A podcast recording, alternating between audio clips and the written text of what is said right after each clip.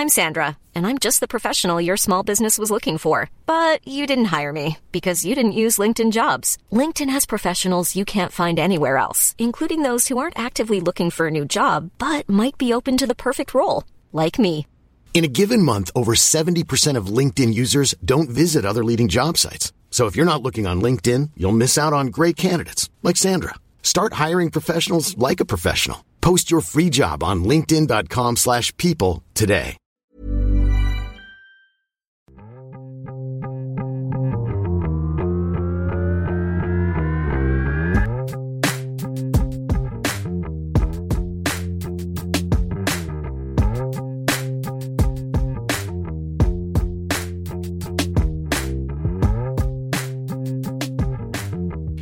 Hey there, welcome to Tita Talks, where I talk about K-drama and Pinoy teleserye. Baliw. Anyway, welcome sa ating third part of a four-part series all about the Reply trilogy. So two weeks ago, we started off with Reply 1988 with Trisha. And last week we had we talked about Reply 1994. So today we are going to talk about one more of the Reply trilogy. But then next week, next week is going to be a battle of the Reply series. So we will talk about the best OST, the best love team, the best story, all about the three. So paglalaban-labanin natin yung tatlong yan. And let's see, let's see who wins each of those categories. But today, today, today, ano daw? Ay, pasensya na mainit talaga. Pumapasok na yung init sa ulo ko. But today, we are going to talk about, again, yun nga, isa pa sa mga, well, technically, this is the first, but this is the last one that I have watched. Kasi nga, mali yung order ko. So, I started with Reply 1998, ay, 1988, 1994, and now, I am going back to the very first one na pinakauna talaga, dito nagsimula ang lahat. Dito nagsimula ang pagmamahal ko para kay uh, PD Shin at kay writer Lee. This is the episode all about the first original Reply 1997.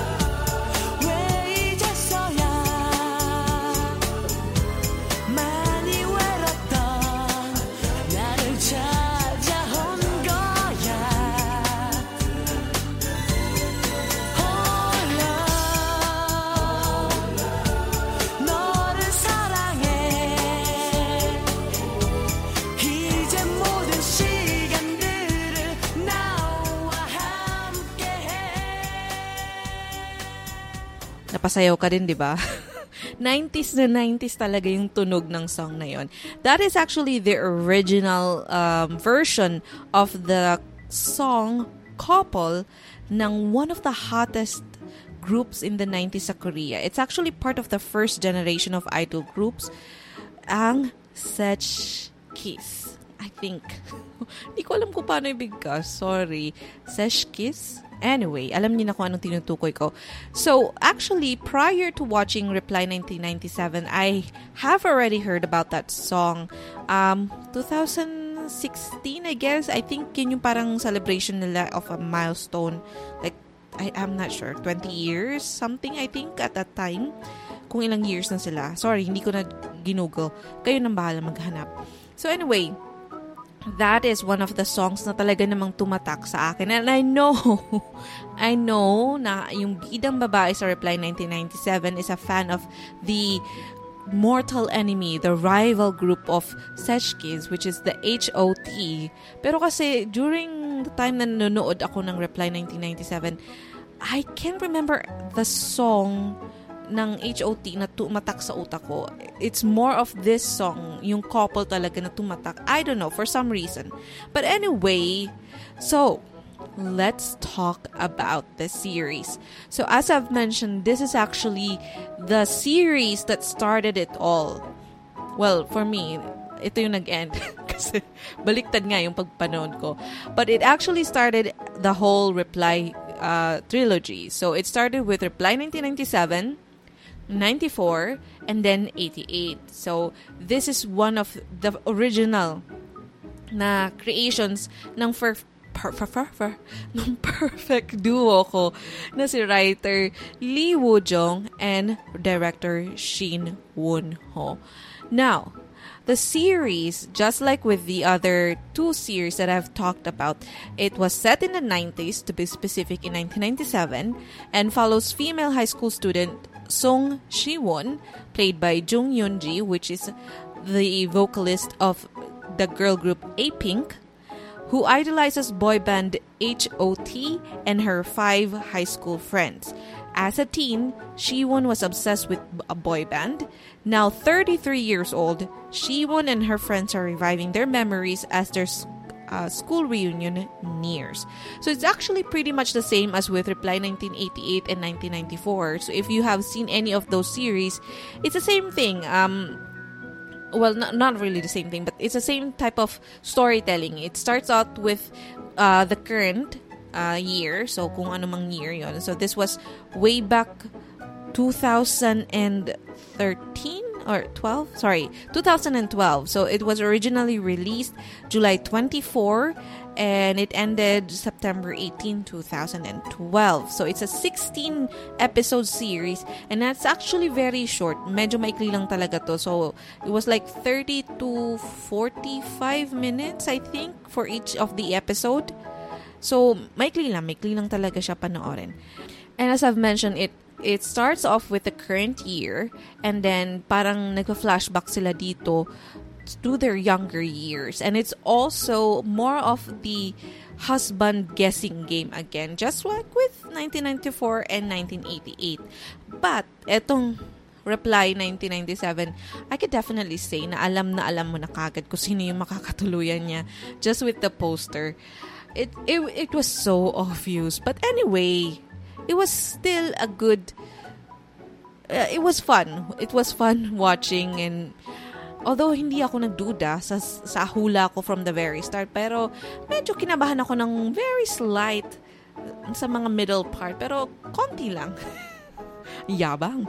Anyway so the series also stars So In-guk as Yoon Yoon-jae Hoya from the group Infinite as Kang Jun-hee uh, Shin Soyul as Moyong, uh, Moyojong, sorry. Binabi ko na naman yung pangalan. And Yoon Ji-won as Do Hak-chan. If you know, Yoon Ji-won is actually the leader of the group Sechki. So, ang tuwang-tuwa ako sa character niya dito sa series na to. Siya talaga yung pinakaminahal ko sa series na to honestly. and the series also stars Lee Si-yeon as Bang Sung-jae. And of course, ang pambansang nanay at tatay ng K-drama world. Officially, sila talaga yung nanay at tatay ko sa K-drama world. si Lee Ilwa as, of course, Lee Ilwa, the mother of uh, Song Si-won, and Song Dong-il as the father of Song Si-won. And it is said that this series started the retro trend in Korea for a time. Kaya pala, during around 2000, yeah, I think 2013 to 16, 17, parang ang daming naglalabasan from the first generation. And I've heard of them because some of those um, members ng first generation turned out to be actresses. Like Eugene from SES, naging act, ano na siya. So I've heard about her group before. But then, yun nga, with the first generation of K-pop groups or idol groups, wala talaga tayong alam as international fans because it wasn't until the second generation, yan yung mga uh, Super Junior, SNSD, um, 21, dyan na tayo naging aware sa kanila. So, dyan na nagsimula yung Hallyu wave, kumbaga. But then, yun nga, it's so good to see that other side of Korea, yung first generation, yung mga talagang, kumbaga sa kanila, sila din yung nagpasimula sa kung anong meron tayo ngayon, kung bakit meron tayong BTS, kung bakit tayo may EXO, kung bakit tayo may mga um, Twice, ganon. So anyway, let's talk about the series, okay? Let's start with the strength of the series. So for me, the biggest strength of this series is actually how they were able to capture the essence of the teenage life. More than the two other series, 88 and 1994, the 1997, dun ko talaga naramdaman yung buhay kabataan, yung bu- high school life ko where you experience your first love, nagkaka-crush ka, and then may mga ina-idolize ka na mga singer, dancer, groups, artista, yung kumbaga yung kwarto mo eh. Yung kwarto mo, very much similar sa kwarto ni Shiwon na punong-puno ng pagmumukha ng mga idol mo. And I think lahat tayo dumaan doon. Kung hindi ka man idol sa sports, idol sa uh, music, lahat tayo merong ganun na stage na yung nga, yung pader, puno ng mukha ng mga taong hindi mo namang kilala talaga personally. But anyway, Yeah, that for me was one of the biggest strength of the series. Talagang nakita ko yung kabataan ko sa kabataan ni Shiwon. Yung talagang nag-iipon ka para makabili ng mga posters, ng mga magazines. Ay, yung mismong pagpupunit ng picture ng mga idol mo sa magazines. Ginawa ko yon Ginawa ko yon Yung mga, um, alambawa sa mga newspapers, di ba may, may mga interview about them. Ay, nako, I had those moments. But I don't remember that if sa Philippines nagkaroon tayo ng ganitong um, rivalry between two groups. Kumbaga sa Korea, they had the HOT fans versus the Seshkis uh, fans na talaga namang napakatindi ng rivalry. Even up to today, I think. Kasi I think I read sometime in 2016, I think, nang nagkaroon sila ng back-to-back reunion um, there were people that were complaining na parang hindi nabigyan ng attention masyado, ganito, ganun, masyadong pinaboran yung ano. So there was still tension between the two group. And I don't remember if we had something similar to that in the Philippines.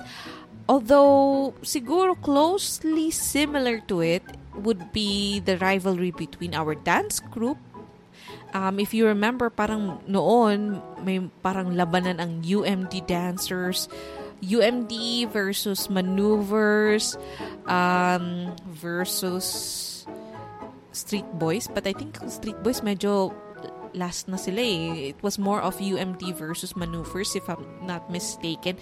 Hindi pa ako masyado ganun particular. But I do remember na talagang nag-away pa kami ng kapatid ko over kung sino mananalo sa Starstruck Season 1. Yung kina Mark Heras, Jenny Mercado. Yun yung pinakamalapit na naisip ko personally na experience ko. Kasi talaga, at that time, Starstruck was like a really huge thing. Kasi I yeah, if I'm not mistaken, it it actually started the whole artista um, search audition group. Ano tawag sa kanila? Artista search? Anyway, 'di ba? Parang sila yung pinakauna talaga noon eh. So, I was really into the whole uh, show. And yung kapatid ko, ewan ko ba at maka Rainier Castillo at saka Jas- Yasmin Curry siya. So, magkalaban kami. So, yung pinto namin yung front side pagmumukha ni Jeneline tsaka ni Mark. Yung backside, yung pagmumukha naman ni uh, Rainier Castillo tsaka ni Yasmin. So may territory kami. may tig isang side kami. So ganun.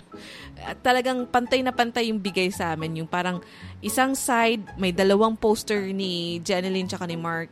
Tapos dun sa isang side naman ng wall, nandun naman yung si Rainier. Dalawa din. So hindi pwedeng lumagpas. Yun yung pinakamalapit na nag-away kami ng kapatid ko. Kasi nga magkalaban kami sa kung sino na ang bet namin na manalo. But that's it. I, I don't remember any other group. Maybe you do. So if you can, tweet me about it and let's talk about it. Again, my Twitter is at TalksTita. Anyway, going back. So, the series actually for me also captured the whole pagbibinata stage. you know, Curious Boys stage. And it, it just so funny. I, I really love the character dito ni, ano, ni Yoon Ji-won, si Dok, Dohak chan. He's, he's more of the, um, uh, low, hindi naman siya lonely, pero very shy, um, guy na may mga sa loob yung kulo pagdating sa pornography. But anyway, I, I, I just find it so funny. Lalo na yung mga antics niya pagdating sa mga, pag nilalapitan siya ng mga kababaihan. Kasi, yun nga, when boys, psychologically, totoo talaga yun, when boys learn about women through pornography, dun sila medyo nagiging shy kapag meron na talagang totoong babaeng lumalapit sa kanila, kumakausap sa kanila. So boys, okay, stop women are not just pornography materials, okay? Anyway, all right. So that's one of the things that I love about the series kasi for me, etong series talaga na to, talagang it was so pure teenage rage. Yun talaga. Nandito ko talaga naramdaman yung kabataan ko. I guess nga it it, it is because yun nga very malapit sa age ko, yung panahon talaga nila was also the same time that I was fantasizing about idol groups, yung panahon na talagang iniipon ko pa yung pera ko, tapos bigla na lang nalalaman ko na pwedeng makakuha nitong bagong poster ng F4 kapag bumili ka ng 2 liters na Pepsi at that time, na kahit hindi ako umiinom ng um, ng mga soft drinks because masyado akong acidic, talagang inubos ko yung pera ko At naglakad ako pa uwi galing school, bit-bit ang 2 liters na Pepsi Blue para lang sa poster ng F4.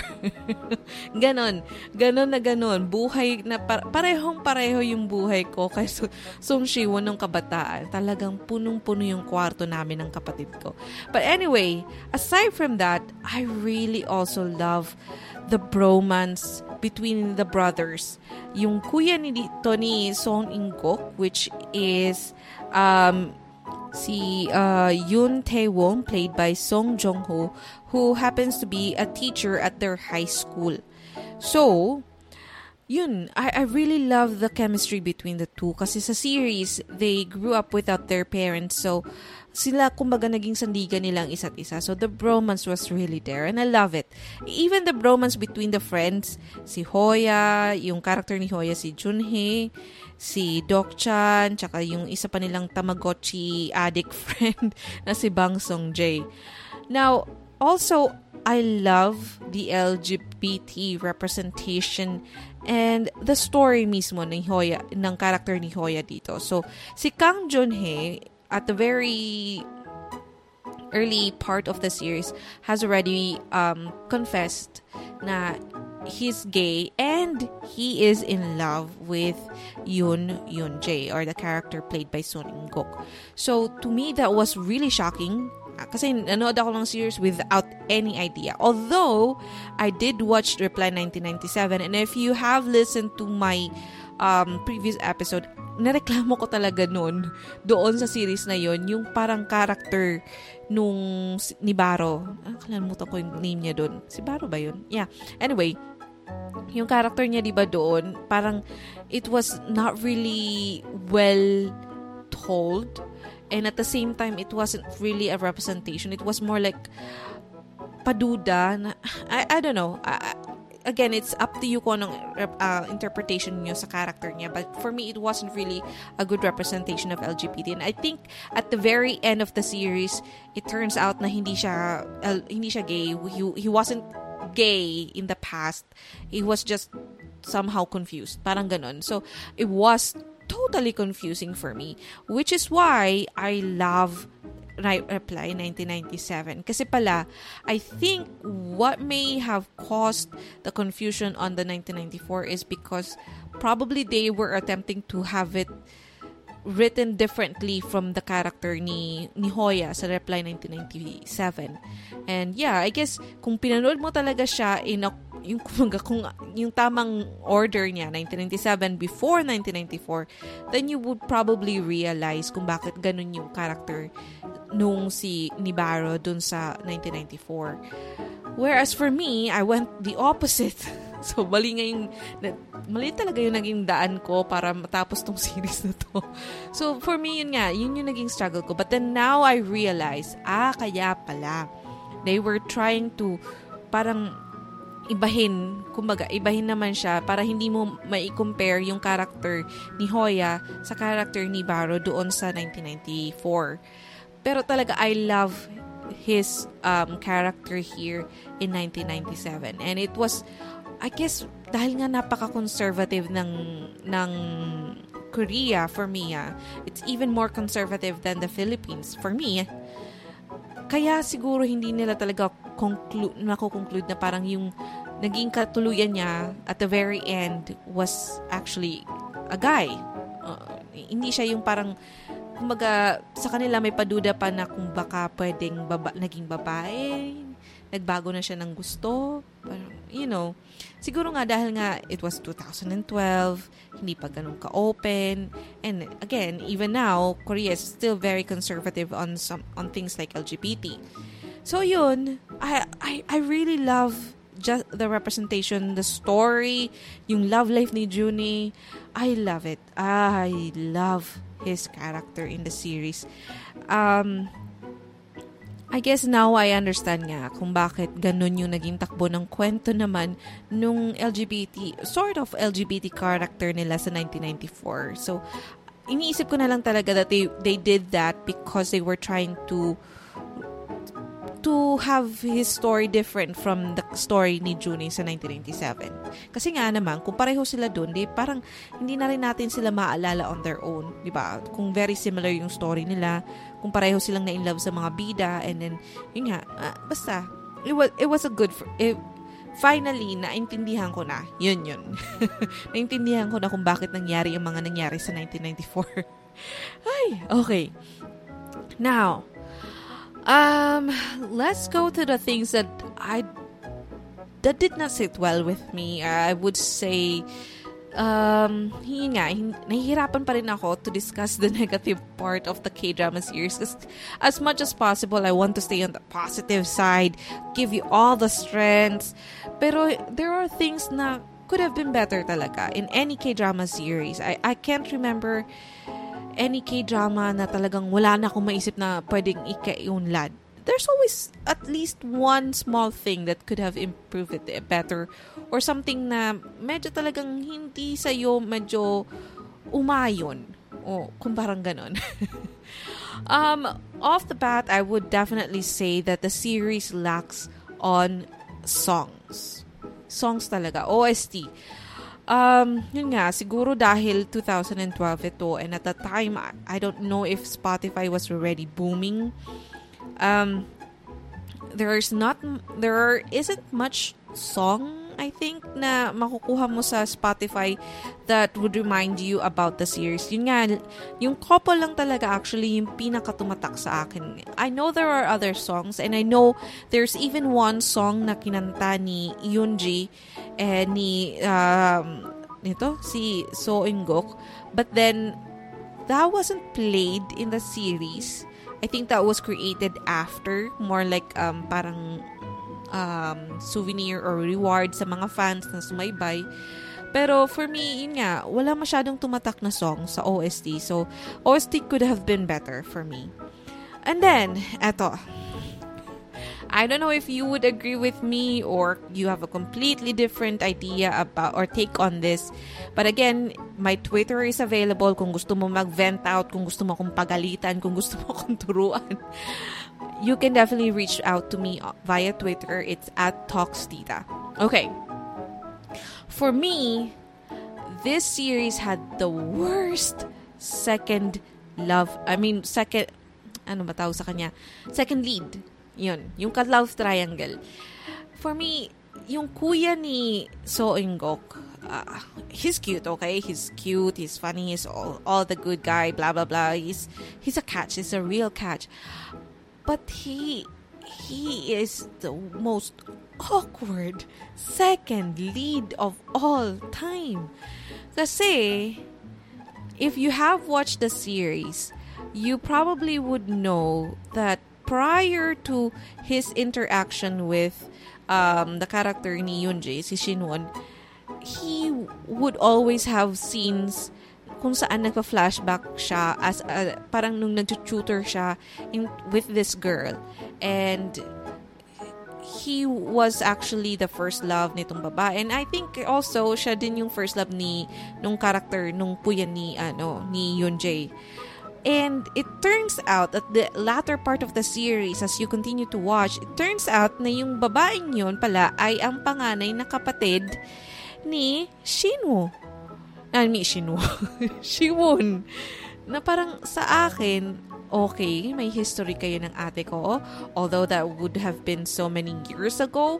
Pero, prior to that scene kung saan yung parang um, this man, yung yung earphones, pinaking binigay niya yung isa kay ano, kay Siwon so she could listen to what he was listening at the time. Prior to that, there was no romantic interaction between the two. I can only remember him being the teacher ni Siwon kung saan nagpapaalam siya na hindi siya pwedeng mag, mag evenings evening class I think because may mens siya or something like that. After that, I mean, I can't remember him being so romantically in love or even an inclination na meron siyang nararamdaman for Siwon. It was always the ate, the flash va- pl- flash flash vox. yung mga flashback talaga, puro talaga si ate niya. And yun nga, it was so awkward. Nung nag-confess na siya, na parang, ah, in love na pala ako. Because it was just only one moment. Okay, yes, pwede kang may love in just one moment. But it could, it's not just that, di ba? Yung parang, there were maybe small things na pwedeng mong ipakita that could lead to that conclusion na ay, may nararamdaman na ata talaga siya para kay Shiwon.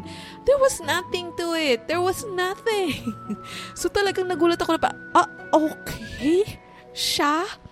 Siya ang ka-love triangle. I was actually thinking that this series would have those one of a kind love triangle na kung saan yung mag-aagawan ay actually si Shiwon at si Juni kay Yoonjae. Di ba? Yung parang yung babae na female character or yung gay friend over dun sa lalaking sa male lead character yun yung iniisip ko eh all throughout the series yun yung iniisip ko na eto yung love triangle eto yung love triangle na pag natin pero it turns out that it is not.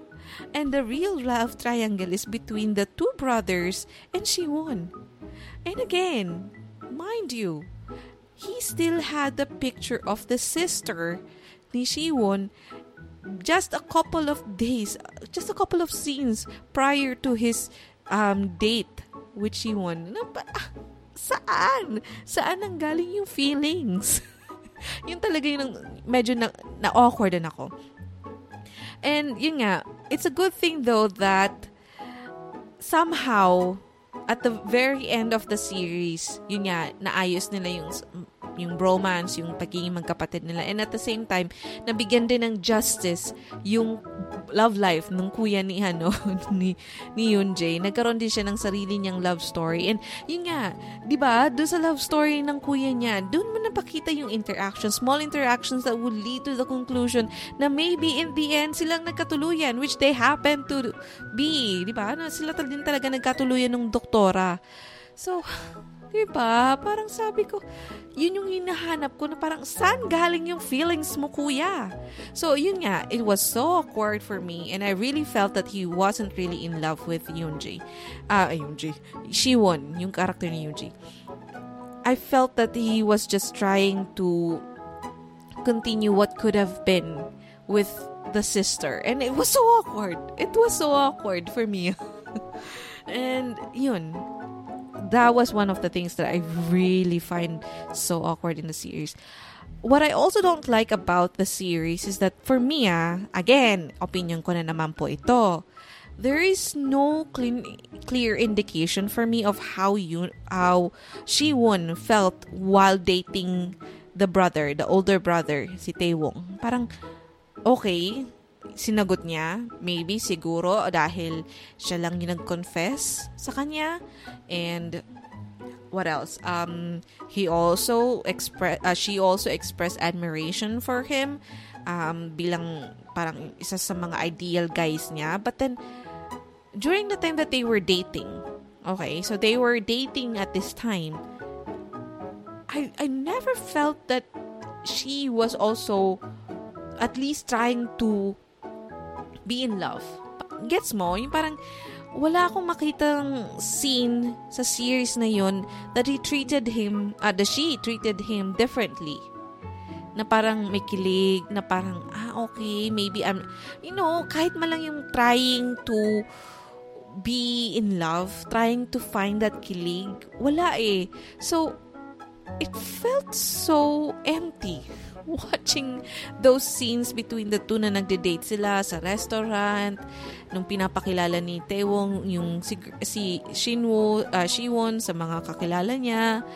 'di ba parang uh, I, I don't know. It was so awkward the first couple of minutes. And even the character even the character of um, Yoonji Shiwon um, aside from her very charming, cute teenage years, nung nag, lumalaki na siya, and yun nga, she was already dating and all, uh, somehow, I felt that there was lack of depth sa character niya. And, uh, it got to the point na medyo annoyed ako sa kanya. And I guess it was only because of her love team with Yoonjae that I'm parang package deal na parang okay, sige, mamahalin na nga kita dahil kay Yoonjae. Pero if it's not for Yoonjae, I, I think hindi ko talaga mo nagugustuhan yung character niya. Out of all the three women's of Reply series, siya talaga yung least favorite ko. Akalain mo yun ah. Akalain mo siya yung least favorite ko over Goara. si Goara, na hindi ko alam kung saan nanggagaling yung galit ko sa kanya. Mas gusto ko pa kaysa sa character ni Shi, uh, ni Yoonjae dito sa series na to. As in, hindi ko alam. Basta parang ang feeling ko sa kanya, wala siyang, wala siyang depth. na yun, yung character niya walang depth. Na parang hindi ko nakakitaan siya ng maturity. I mean, natutuwa ako sa kanya nung mga panahon na bagets siya and all, super in love siya sa kay sa ano sa grupo sa HOT kay Tony Ann. Okay, gets ko yung kasi bata siya. Pero nung medyo lumaki na siya, parang ha, ate, mature naman ang konti. Wala, yun yung naramdaman ko. I don't know. Maybe it's just me again. Pero somehow, hindi ko talaga naramdaman yung tindi ng impact ng character niya. Nararamdaman ko lang only because she had scenes with Yoonjae, yung character niya ni Son Inkok dito. So parang kung hindi dahil doon sa kanilang interactions, hindi ako magug- hindi ko talaga siya magugustuhan. Ay nako. Anyway, another thing that wasn't really good in the series is how the sub-story of the Tamagotchi guy, si ano, si Bang Sung Jae, it was so uninteresting. Um, yun nga, he could have been the funny guy. I mean, I think he was the funny guy. Pero it turns out na mas natutuwa talaga ako sa mga scenes ni Do Hak Chan. doon ako siya, doon ako natatawa. Pero yun nga, so kung si Bang Sang Jae, Song Jae ay yung ay hindi funny at siya yung destined na funny character. So parang nawalan siya ng purpose for me na parang there was not not much funny scenes. Because if you remember, in Reply 1988, yung character ni Lee Dong-wei, si Rong Dong-ryo, do, Ryo, Ryo Dong-ryong, he was the destined funny guy of the team, of the group, diba? He was the funny guy. And he had his funny scenes. So that made him important, kumbaga, interesting in the series na hindi siya tapo na character. Whereas dito sa 1997, yun nga, he had the most uninteresting sub-story. na parang akala ko naman, nung pumunta siya doon sa napakalayong lugar na may kasamang lola, he would have like maybe met someone na maganda or something like that. Could probably spice up his sub story, but wala. wala, walang masyado. I mean, he was there but he wasn't there. Gets mo? Yung parang ganun yung naging dating niya sa akin. So, yun, I feel sad kasi I don't want nag, may, may tapo na character eh. But, I guess, yun nga, this is the original one, so it's a good thing that we have, you know, seen a lot of improvement in terms of how they treat each of the characters na part ng group, na main, main group or main characters. Um, one other thing, okay, last thing na medyo hindi ako natuwa was all the shouting ni Dong Il. I know yung character niya from all the series is this very loud father and it's funny. However, I don't know kung ako lang ba pero I think in Reply 1997, medyo talagang super haba ng mga linyahan niya, nagsisigawan siya and all that. Na, parang, ang ingay. Pina-fast forward ko na nga lang yung awayan nila ni Ilwa kasi parang for me, it wasn't the funny. It wasn't funny. You weren't learning any valuable lessons kasi it was just more of petty fights with them with the cooking and yun nga preparation ng food and all pag maintain ng household. So it was all those petty husband and wife fights na wala ka namang matutunan eh, for me ah, I mean as a viewer. Um it just feels so weird to listen to all those petty fights. Kaya talagang pina-fast forward ko na lang. Um I guess it's a good thing though that they they had they were given some kind of a moment nung nagkaroon ng cancer scare. I know it was re- wait, it was real cancer. Yeah. Yeah, yung scene na nagka-cancer si uh, Song Dong Il. But other than that, all those petty fights, medyo naging over for me. Ah. Naging over na siya sa akin. And it's a good thing that I've seen improvements in 1997 and ay 1997, 94 and in 88. Definitely in 88 nang bago yung character niya as he was more of the lovable father. Sa 1997 talaga parang ang ingay. Ang ingay lang talaga niya. parang ikaw mismo kahit ikaw yung kung ikaw nasa katayuan ni Shiwon, may inis ka din, maglalayas ka din. Kasi ang ingay talaga. Ang ingay. Tapos palaging galit. Palagi na lang nagagalit. I don't know. So I guess talagang this is why 88 for me really stands out kasi talaga ang ganda. ang ganda na it was already parang nag-tone down na si Song Dong Il yung character niya, hindi na siya sigaw ng sigaw, he has more substance. I love it. I, but anyway, why are we talking about 1988 again? sorry. Sorry na. So yeah, 1997, it does have its um, ups and downs again. And yun nga, I I love the the whole series all about the teenage life, first love, idols, ganon. Um, LGBT representation definitely one of their best. Um, but there were so many things for me that could have improved, and they they did they did improve it as we have seen with reply 1994 and of course of 1988 so for me if i would be get rating this series 1 out of 10 10 being the highest reply 97 se- huh? reply reply 1997 would have a grade of 6.98 yeah 6.98 um It's good. It was there. Could have been better. Definitely could have been better, but they have. They have improved. And we have seen that with 1997 and 88.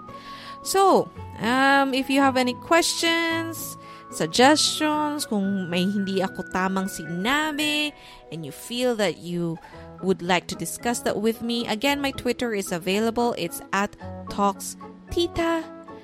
Watch out for the last part of this series next week. And that's it. Good night, kids. I love you, Bruno Mars.